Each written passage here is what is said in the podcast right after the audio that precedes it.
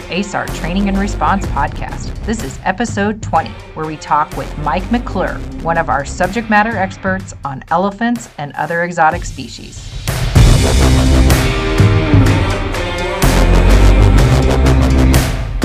Welcome, everybody, to the ASAR Training and Response podcast, new for 2023. With me today is co host, as always, Carla Lewis. How are you doing this morning? I am great. I'm really excited about 2023 and excited to talk about everything we have coming up and what this year is going to look like for us. Yeah, we've got some exciting topics already boiling up on our radar for 2023. And one of them is the biggest announcement uh, that just rolled out in February here that ASAR Training Response has partnered with Bissell Pet Foundation on a new national initiative called the Animal Incident Management Group. So, of course, it's got to have an acronym because we're part of the government system. And so the AIM group, Animal Incident Management, um, is going to be a partnership with ASAR and Bissell to bring a comprehensive mission ready package to disaster planning, training, response, and recovery.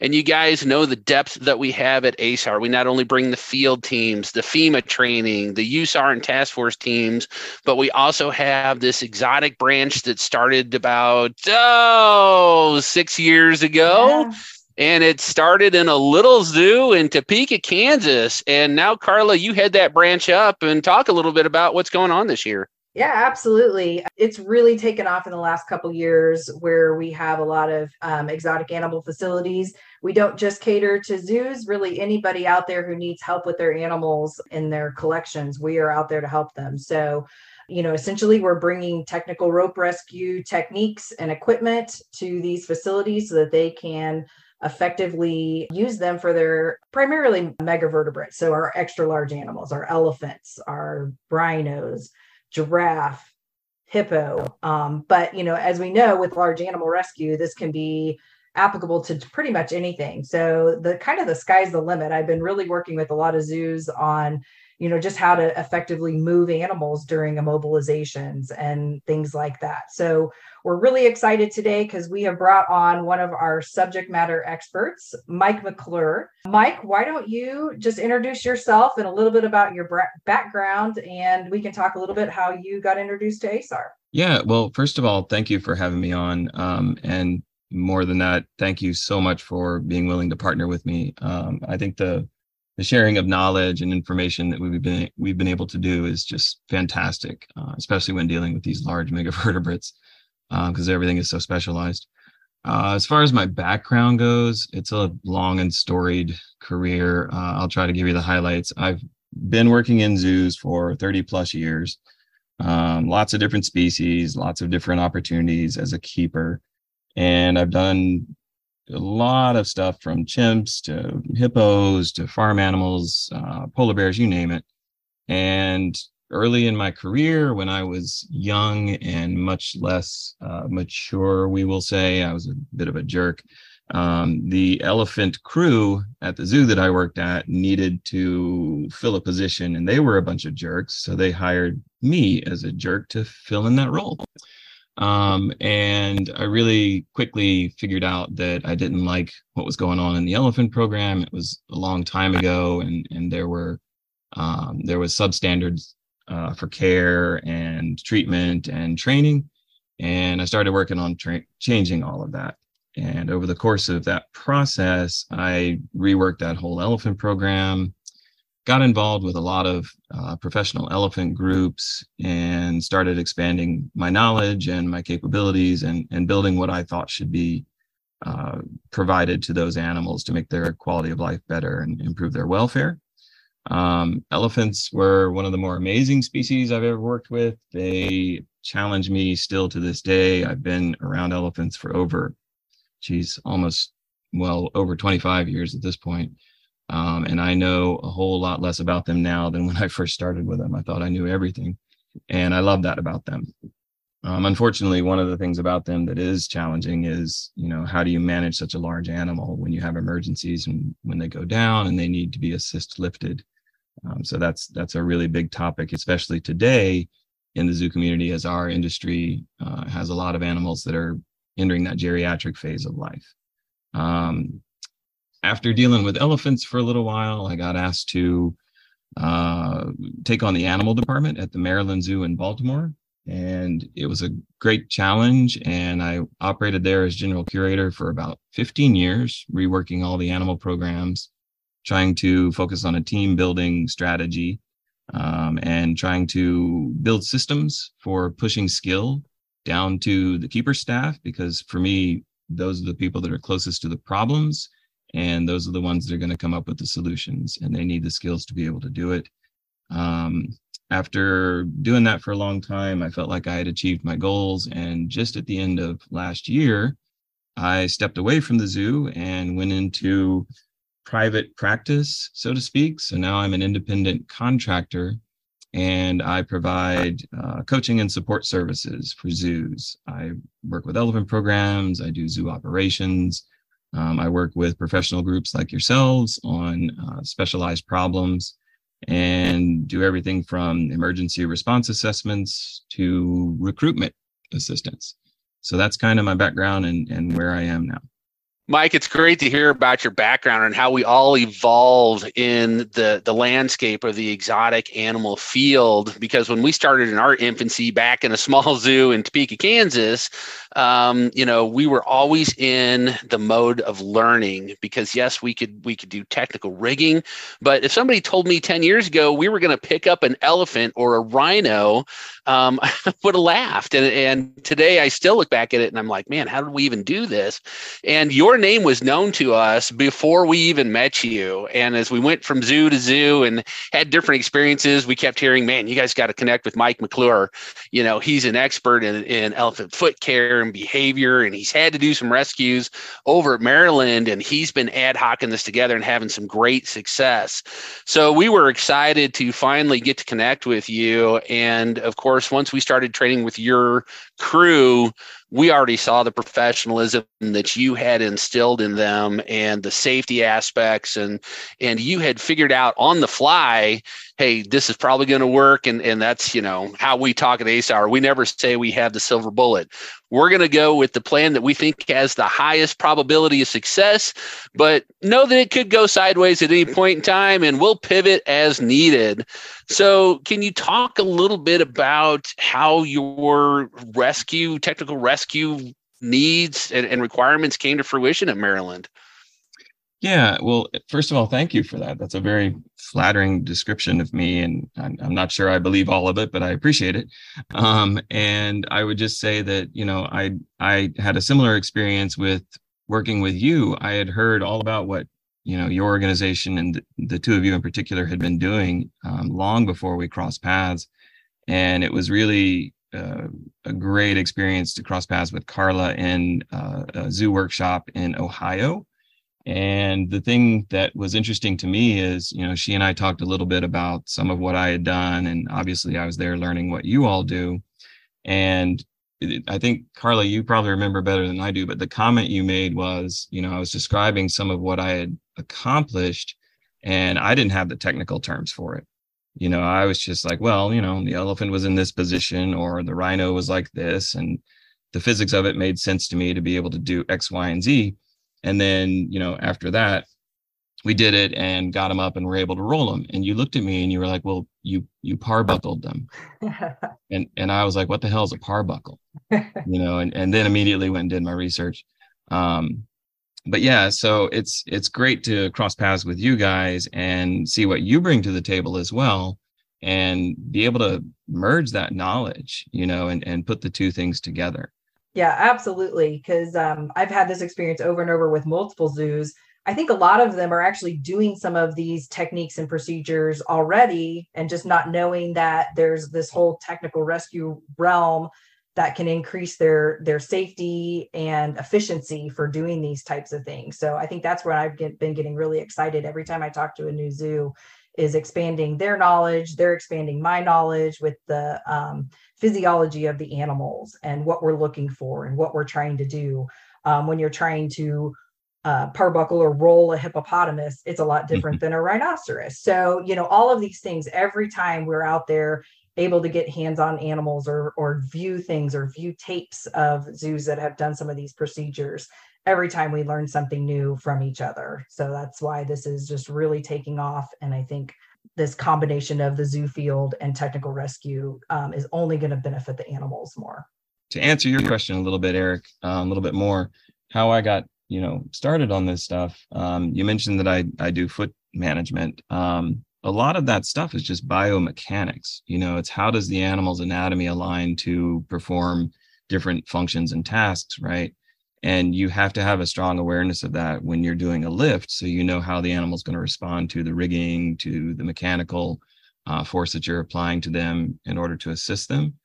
Um, so I had always sort of had an eye on that stuff, but the way that I got more involved in it is I was really fortunate to be uh, allowed to become an instructor for the AZA, the Association of Zoos and Aquariums Principles of Elephant Management class. And I got to work with some really remarkable people who have far more experience than I do. And, and in my opinion, are they're all the people I want to be like when I grow up.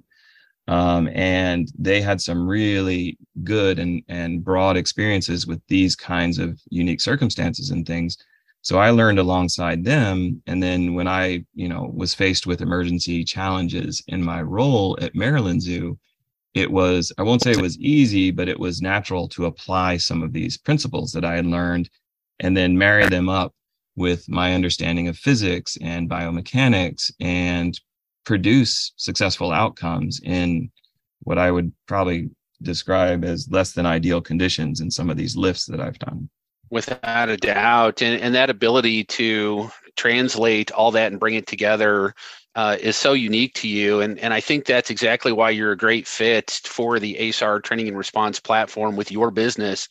Uh, as everybody knows here, the podcast, you've listened long enough that the platform is there to showcase subject matter experts in their own fields.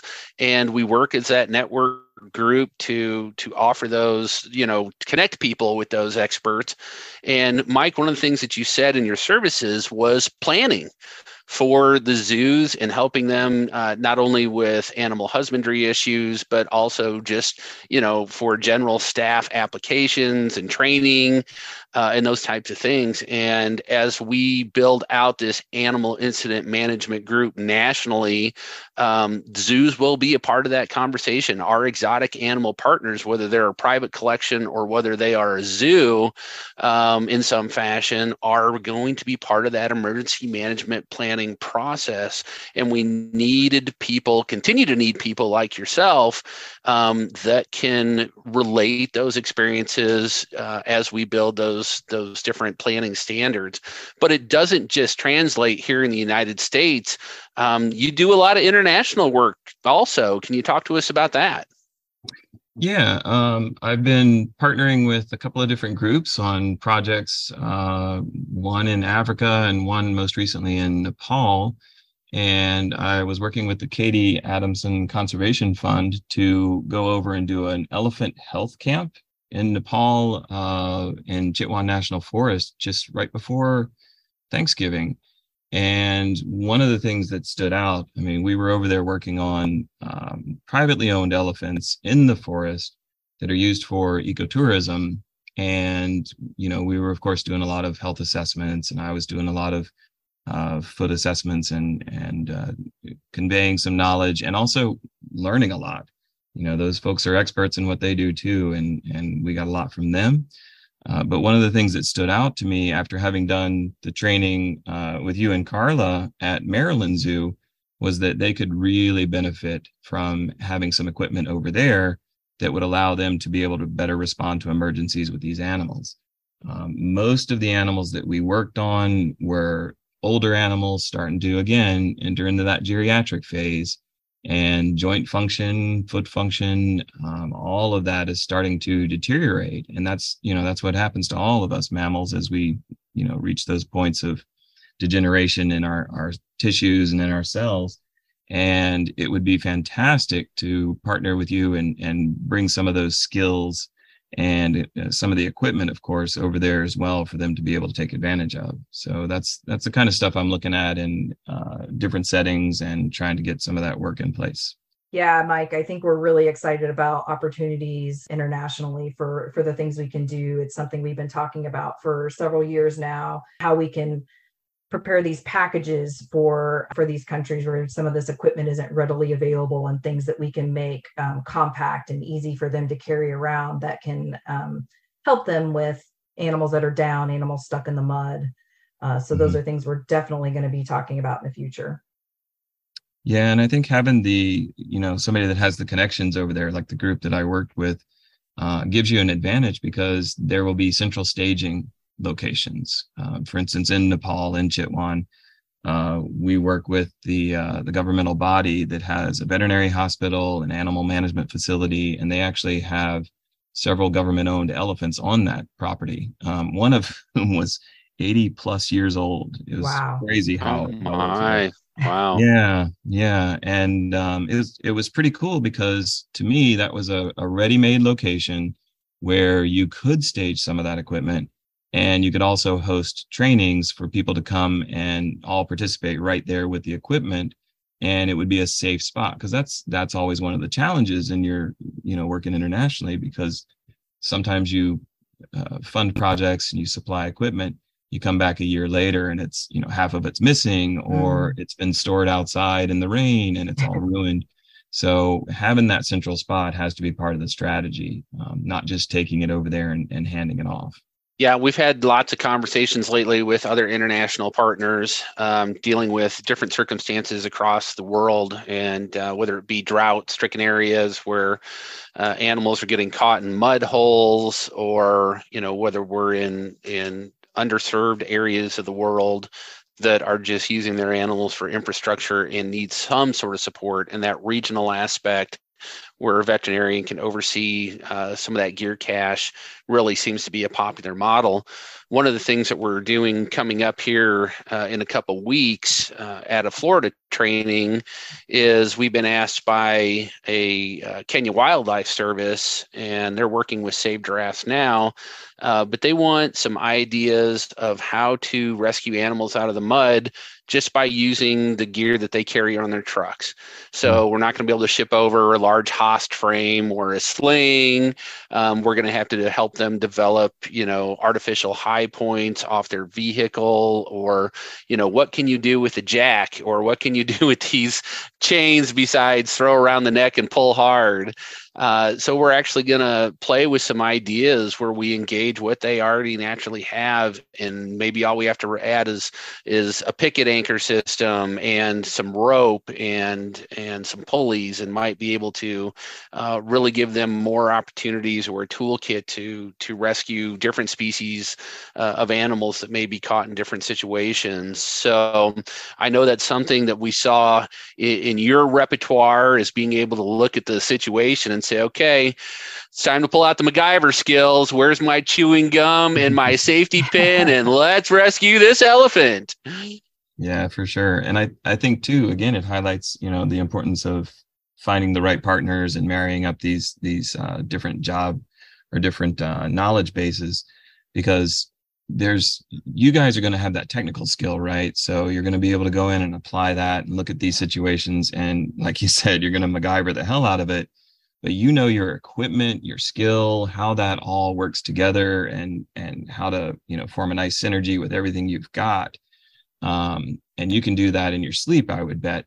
But then you have somebody who can come in and say all right so this is a giraffe. You pull on this end and and too much force and you're going to end up torquing the neck on the other end. You know understanding those biomechanics understanding you know as well how an elephant or a rhino is going to be fairly aggravated once you do get it out of the mud and how everybody needs to have a plan to respond to that.